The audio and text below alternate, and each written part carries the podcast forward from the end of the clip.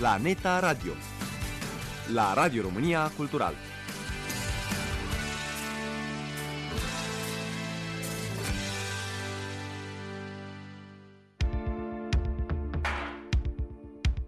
Izvoare de filozofie cu Constantina Slam.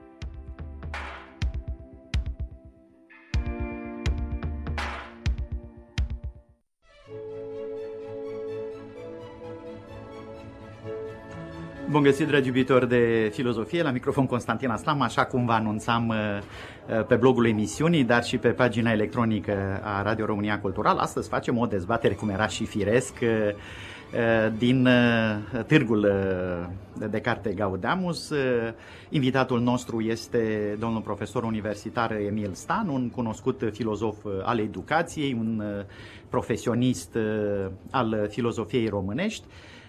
Dezbaterea de astăzi încearcă să răspundă la o întrebare la care vă invit pe dumneavoastră să meditați.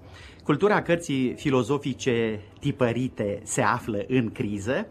Evident că pretextul dezbaterii ne-a fost sugerat de oferta editorială din acest an, pe care am corelat-o inclusiv cu oferta din anii precedenți, ce ilustrează simptomatic, pare se, că filozofii români sunt mai interesați de publicarea de articole științifice în reviste de specialitate decât de cărți cu subiecte ample și destinate iubitorilor de cultură reflexivă. Prin urmare, în jurul acestei întrebări vom coagula dezbaterea de astăzi. Îl salut pe invitatul ediției de astăzi a Izvoarelor de Filozofie, cum spuneam, domnul profesor universitar Emil Stan. Bună ziua, domnul profesor, și bine ați venit!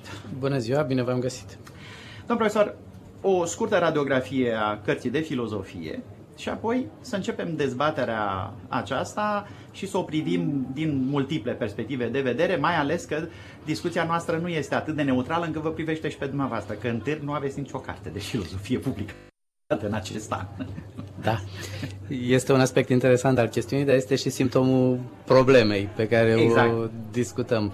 Eh, când vorbim de eh, filozofie și de carte de filozofie, de fapt ne gândim eh, la mai mult, sau ar trebui să ne gândim la mai mult decât la, la un domeniu al culturii. Pentru că este chiar domeniul care dă structura sau coloana vertebrală a unui, unei culturi. Ori dacă avem probleme cu filozofia, înseamnă că avem probleme și cu celelalte domenii ale culturii. Ori din acest punct de vedere, am spune că nu doar cartea de filozofie scrisă este în criză, nu știu de ce spunem scrisă, fiindcă în principiu cartea de filozofie uh, uh, și dacă apare pe un suport electronic se află exact în aceeași situație, uh, se află în criză, cultura română se află în criză pentru că îi lipsește elementul cosmotizator, ca să spun așa, agentul care să creeze din petice un întreg. Și acesta era rostul filozofiei. De pildă, în, la acest târn am văzut uh, nicio carte fundamentală de filozofie apărută, nicio traducere din mari autori, din cei 10, dacă vreți, de pe lista lui uh, Constantin Noica, sau oricare mare nume uh, de filozofie. N-aș vrea să dăm o uh, impresie de total scepticism celor care ne ascultă, uh, carte de filozofie încă mai uh, este, noi vorbim despre ceea ce ne-am dorit, pentru că în ultima instanță cartea de filozofie ține și de o actualitate, dar și de o aspirație. Aș vrea să trecem în revistă puținătatea uh, lucrărilor pe care le întâlnim în târg. Avem carte de filozofie, dar nota bene, Eh, sunt cărțile despre care am discutat anul trecut, acum 2 ani, acum 3 ani de zile. Noi vorbim despre Târgul Gaudeamus din eh, despre noutățile din, acestui despre târg. noutățile acestui târg. Eh, să trecem în revistă câteva dintre aceste lucrări, estimate domn profesor. Păi, dacă ne uităm la ce am pescuit noi, fiind și noi pescari de cărți, după cum Isus era pescar de oameni, am observat un nume interesant pe care l-aș recomanda cu multă căldură, Zevedei Barbu provine din școala de la Cluj, școlit cu uh, Dede Roșca, școlit cu uh, Lucian Blaga și cu cei mari de acolo, crescut în umbra ideilor lui Blaga și uh, în umbra manierei lui Lucian Blaga de a face filozofie. Blaga a avut defectul că a scris niște cărți mari, Uh, la propriu, nu vorbim de sensul figurat și acela este mare și atunci nu le mai citește nimeni. Poate că o introducere bună la filozofia lui Blaga ar fi uh, uh, cartea Metafizică și Umanism a lui Zevedei Barbu, dar trebuie să vă spunem că și această carte uh, a apărut în două volume. În două volume. Este o re editare, de fapt, a articolelor, a lucrărilor, o intenție de opere complete, o restituire filozofică pe care cel mai mare profesionist al editării testelor filozofice, profesorul Marin Diaconu, da. ne le pune la dispoziție. Sunt două volume, cred că, domn profesor, sunt 600 de pagini, 700 de pagini, n-am avut curiozitatea. Sunt spre 800 da. de pagini, 800 dar aș spune pagini, că da. prezintă un mare avantaj pentru publicul nostru. Publicul nostru este un public crescut cu fragmentul. E bine, tocmai pentru că această carte este alcătuită din studii, sau și așa mai departe, lasă posibilitatea respirației. Nu este obligatoriu să citești 800 de pagini cap-coadă, ceea ce ar fi uh, de neînțeles pentru uh, lectorii de astăzi. Și atunci este o foarte bună uh, încercare de a pătrunde în problemele filozofiei universale, dar și românești. Da. Avem, uh, iarăși pe masă, le spunem ascultătorilor, uh, o serie de lucrări care și-au izvorul în preocupările colegilor dumneavoastră filozofi de la Universitatea Dunărea de Jos din Galați. Este vorba de profesorul Ivlampie, Ivan Ivlampie, care are o sensibilitate pentru cultura reflexivă rusească și care ne prezintă într-un volum, de fapt, o dezbaterile actuale în legătură cu marile nume ale filozofiei uh, rusești de sfârșit de secol XIX, început de secol 20. Poate spuneți câteva cuvinte, domnul profesor, despre uh, conținutul uh, acestor lucrări, vă rog. Aș spune mai întâi că uh, uh, domnul uh, Ivan Ivlampie se înscrie uh, într-un curent, că tocmai vorbeam despre faptul că filozofia se află în criză, sau cartea de filozofie se află în criză, dar asta nu înseamnă că nu se mai face filozofie. Aș spune că filozofia uh, își găsește uh, astăzi terenul acolo unde o cauți mai puțin, de pildă în forme degradate de spiritualitate, uh, de pildă prin uh, uh cărți de terapie sau de consiliere filozofică, de dezvoltare personală. De dezvoltare personală o să facem trimitere la câteva titluri Sigur. ca să ilustrăm. Sigur. E bine, degradarea aceasta a filozofiei spre un spiritualism ieftin, îmi vine să spun, este salvată de autori de genul lui Ivan Ivlampie, pentru că sunt cărți de înaltă ținută și care ne familiarizează cu unul dintre cele mai interesante curente de gândire din Europa, dacă ne gândim la Uh, eu știu Berdiaev, Șestov, uh, autori pe care îi uh, analizează pe larg și cu competență, iar omul tranziției nu face decât să ne restituie încă o, sau nu încă, o meditație asupra personajului central al lumii noastre, adică individul de astăzi, aflat sau tărât, dacă vreți, într-o tranziție fără început și fără Uh, sfârșit. Pe de altă parte, uh, în același timp, găsim aici un fel de uh, diagnoză Eh, care se referă la maladiile spirituale ale omului contemporan și care, din punctul meu de vedere, eh, trimite foarte bine către maladiile eh, ființei la care făcea trimitere Constantin Noica. Sigur că da. Deci, înserierea lui Ivan Invlampie între cărțile care merită semnărate mi se pare de bun augur și recomandăm cu căldură cititorilor dumneavoastră. Eu promit că am să fac dezbateri ample în legătură cu această direcție, mai ales că după 1995-96, după 2000 încoace, noi am descoperit o față neștiută a culturii reflexive, filozofice rusești, despre care noi nu știam mai nimic, fiind îngrădiți și în permanență de tipurile de prejudecăți. Iată că există un filon despre care am aflat prin atâtea traduceri, am și mai vorbit la emisiunea Izvoare de filozofie, iată că avem și comentarii făcute de autori români care privesc din interior cultura uh, filozofică, spirituală rusească și uh, Uh, din acest punct de vedere, este un câștig indiscutabil. Să nu uităm că uh, existențialismul mare, curent european, este influențat masiv de gânditori de genul acesta, ruși, ceea ce înseamnă că reprezintă și o bună introducere la uh, un, un curent fundamental al filozofiei și la autori de mari de genul, eu știu, Jean-Paul Sartre, care reprezintă sigur. existențialismul. Sigur, sigur că da. Avem și o lucrare, spuneți două, trei cuvinte, estimate domn profesor, e vorba despre generația interbelică cu Mircea Vulcănescu, care el însuși a audiat în perioada când a fost la Paris marile figuri ale emigrației rusești a fost și un cititor pasionat și a meditat mult în marginea autorilor ruși Mircea Vulcănescu pe filonul lui creștin. Da. Pe de altă parte, Mircea Vulcănescu reprezintă, nu știu, îmi vine să spun, liderul de generație, sau al generației tinere, în care se înseria Mircea Eliade, Constantin Noica, Emil Cioran, Emil Cioran și alții de genul acesta. Mihai Sebastian.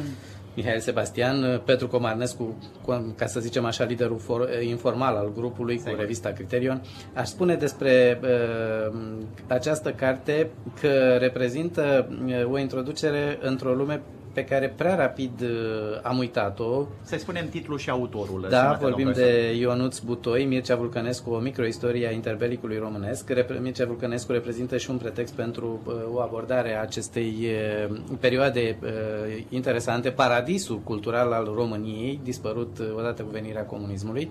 Ce voiam să vă spun? Voiam să vă spun că, de pildă, noi ca referindu-se la Mircea Vulcănescu, spunea că este capabil în același timp să elaboreze un plan de război, un plan de grădină, un plan de casă și, evident, uh, uh, structurile uh, unui sistem filozofic. Poate că a fost ultimul renascentist al culturii române din acest punct de vedere, dacă mi-aduc aminte și unele traducere ale lui din poezia franceză formidabile, din Baudelaire, de pildă, dar nu numai da. din Baudelaire.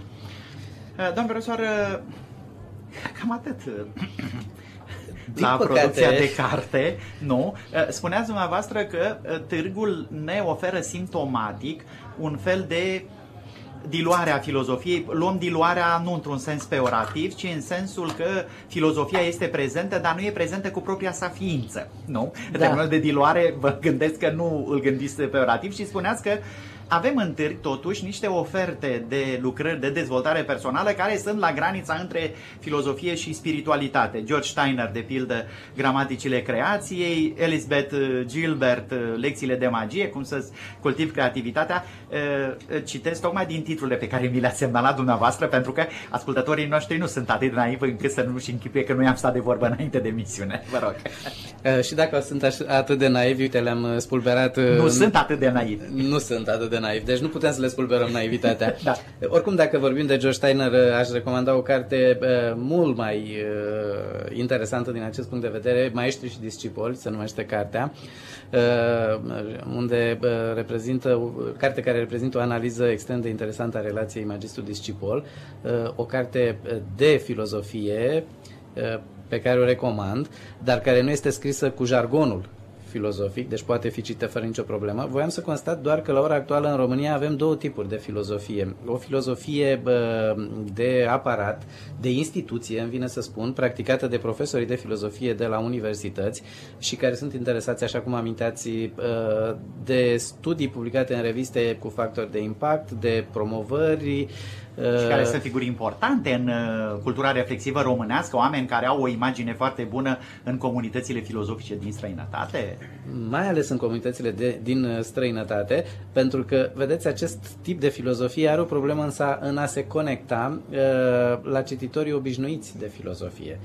Și pe acest gol, pe această lipsă, ca să facem o filozofie a golului și a lipsei, a apărut uh, un fel de reinserție a filozofiei, de recoborâre a filozofiei în cetate, uh, Uh, un fel de vulgarizare, dacă se poate spune în sensul bun al termenului, uh, de pildă, prin autor de genul lui Lu Marinov, care ne uh, dă o carte numită Nu Plat- luați Platon, nu Prozac. Prozac. Înghite Platon și nu Prozac. Ceea da. ce presupune că în momentul în care bă, trăiești dramele lumii contemporane și ajungi foarte ușor la depresie, bă, poate că înainte de a te duce la psiholog sau la psihiatru ar fi cazul să deschizi o carte de filozofie. Dar aici ar fi un contraargument. Ascultătorii noștri sunt oameni care sunt pasionați de filozofie, ar putea să ne dea un contraargument. Lu Merinov, despre care ați vorbit, stimate domnule profesor Emil Stan, face consiliere filozofică. Păi Socrate nu făcea tot la fel? Bineînțeles, Socrate făcea consiliere filozofică, numai că elevii lui, și ei în continuare făcând uh, consiliere uh, filozofică până la urmă, s-au cantonat și în problemele mari ale filozofiei. Corect. Ceea Corect. ce uh, asta, da. aceeași da, Ceea ce astăzi întâlnim uh, profesioniști ai problemelor mari, abstracte ale filozofiei, acelea care se regăsesc la editura Academiei și bă, uh, ar fi interesant să vedem tirajul unor asemenea cărți. Și mai avem uh, această categorie de filozofi din care am pomenit Lu Marinov, dar aș spune aici că de pildă este și Luc Ferry, Da.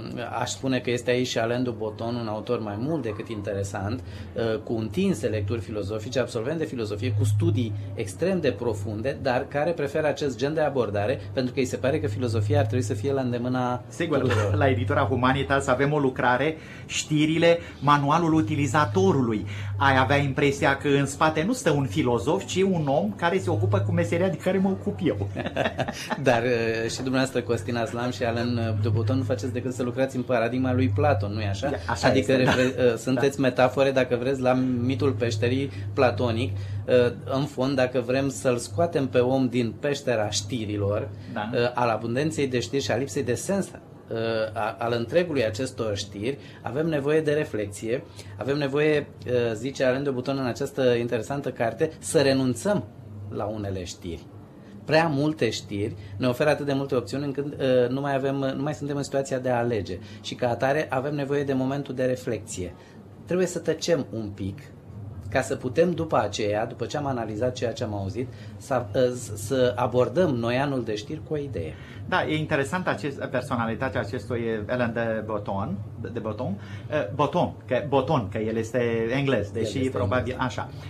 Pentru că, într-adevăr, el ilustrează disperarea aceasta a profesionistului filozofiei, care are de ales între a scrie în articole de specialitate pe care te citesc 5, 10, 15, 200 poftim în întreaga lume și a te depărta de uh, intenția originară a filozofiei. Asta e o dramă pe care mă gândesc că o trăiți și dumneavoastră, că și dumneavoastră în ultima vreme, am zis că nu facem dezbaterea neutrală, în ultima vreme ați scris mai multe articole, le-ați publicat în engleză, le-ați publicat, ați circulat în străinătate, iar ultima carte ați publicat-o în urmă cu 3 ani?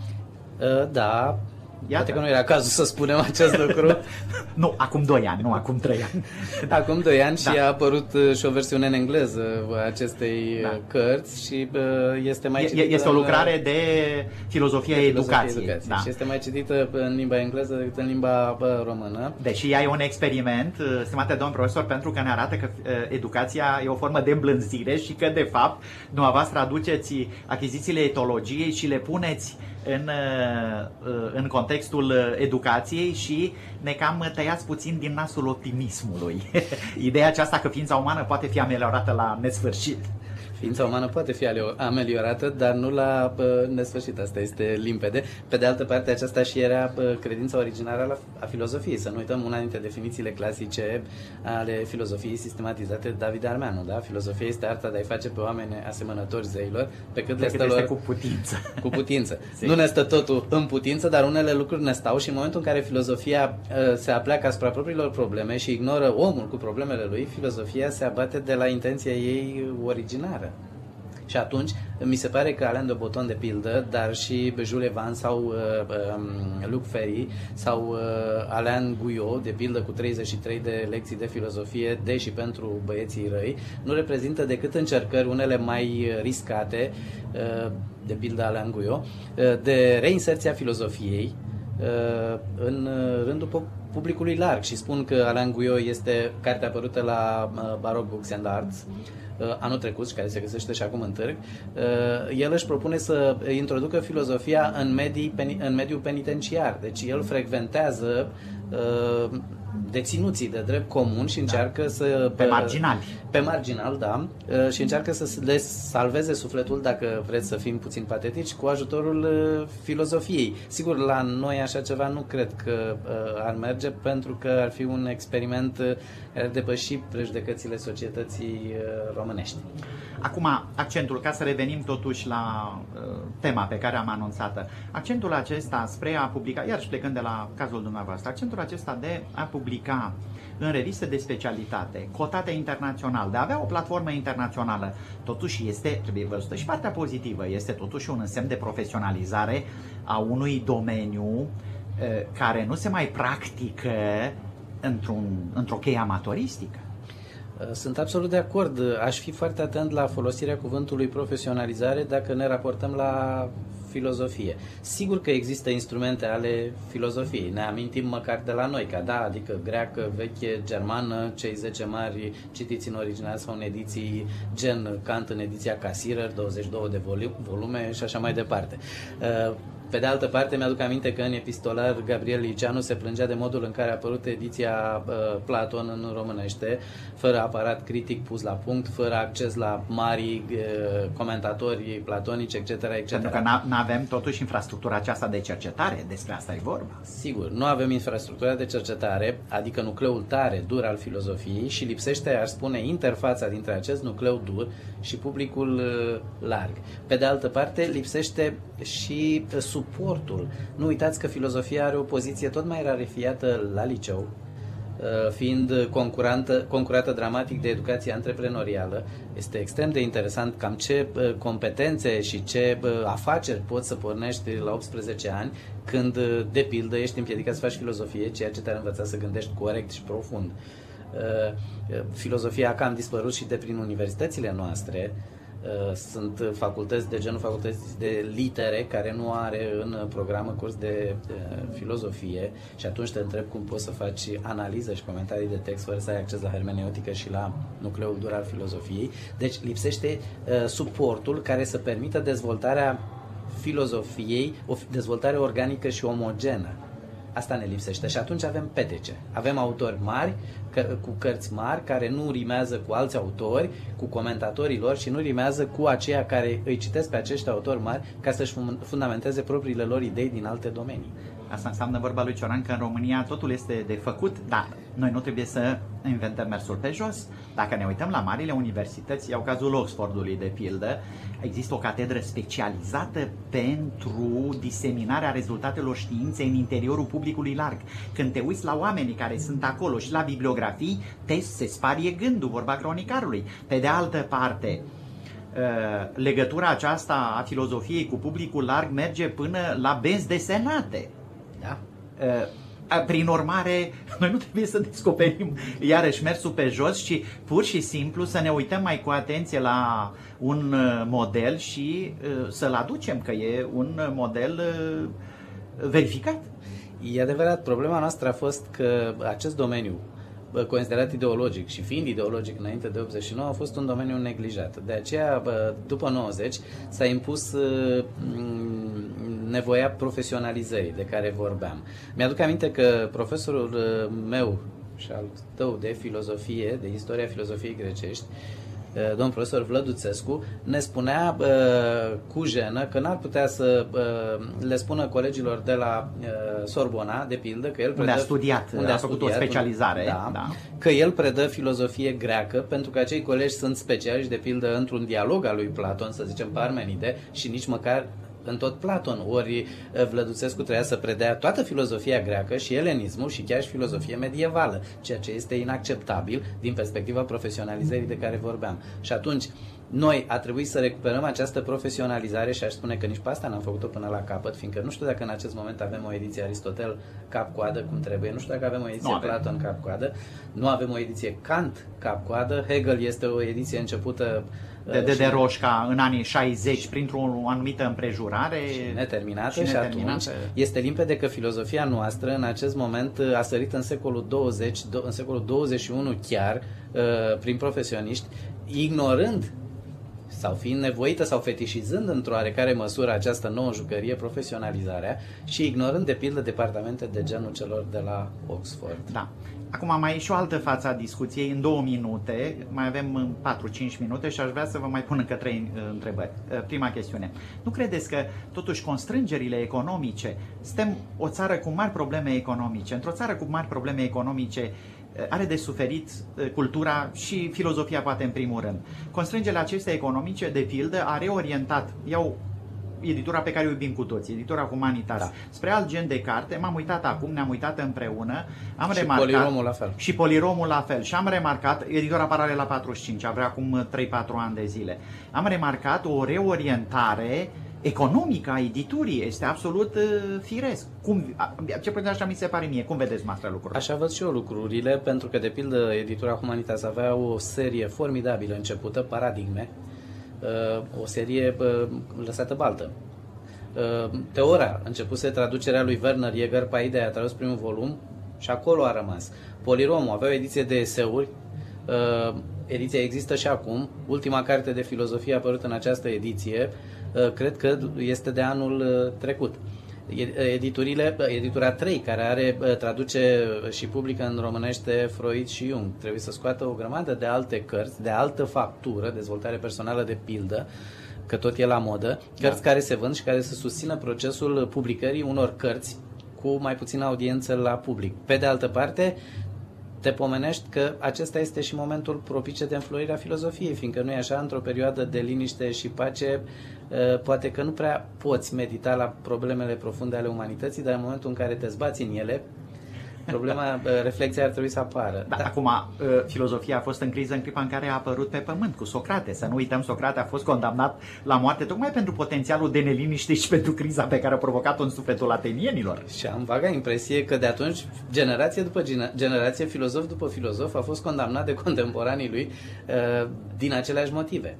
Dar voiam să subliniez un alt aspect, apropo de editurile mari care nu-și mai permit la ora actuală să publice în ritmul în care publicau carte de filozofie.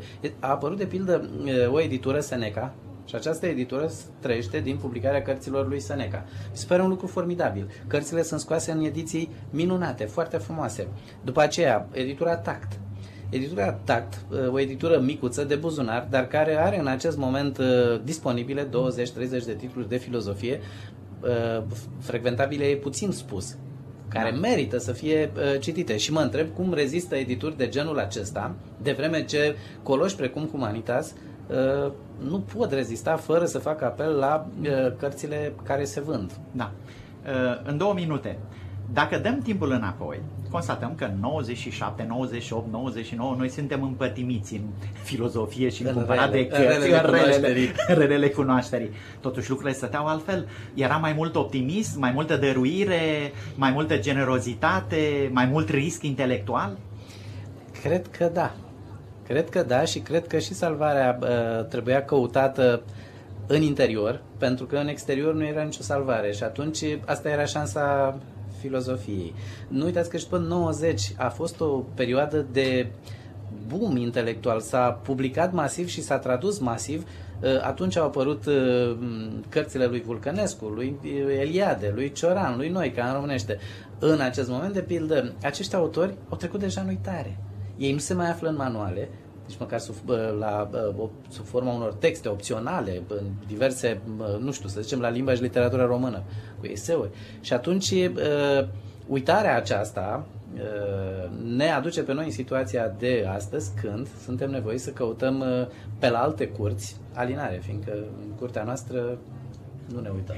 Domn profesor, dacă eu aș fi ascultător acum și mă pot imagina, mă pot dedubla, aș spune domnul profesor Emil Stan ne-a dat una caldă, una rece, într-un minut.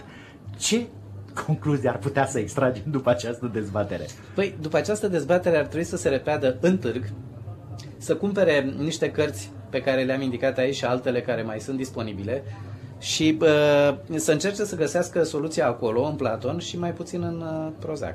Costă și mai puțin, Durează mai mult, Prozacul trebuie luat uh, zilnic, sigur că și doza de lectură trebuie să fie zilnică, dar aș spune că sunt mai mari câștigurile. Vă mulțumesc pentru participare la emisiune. Vom încheia atunci cu acest îndemn al lui Lu Merinov. Uh, luați Platon fără niciun fel de ezitări. Nu are contraindicații. nu are contraindicații. Vă mulțumesc pentru participare la emisiune, dragi iubitori de filozofie. Aici vom încheia ediția din această săptămână. Cum ați remarcat, am realizat uh, ediția direct din, de la Târgul de Carte Gaudeamus. Invitat a fost Eh, domnul profesor universitar Emil Stan, căruia mai mulțumesc încă o dată. Rămâneți cu Radio România Cultural și cu emisiunea Oaza de Muzică.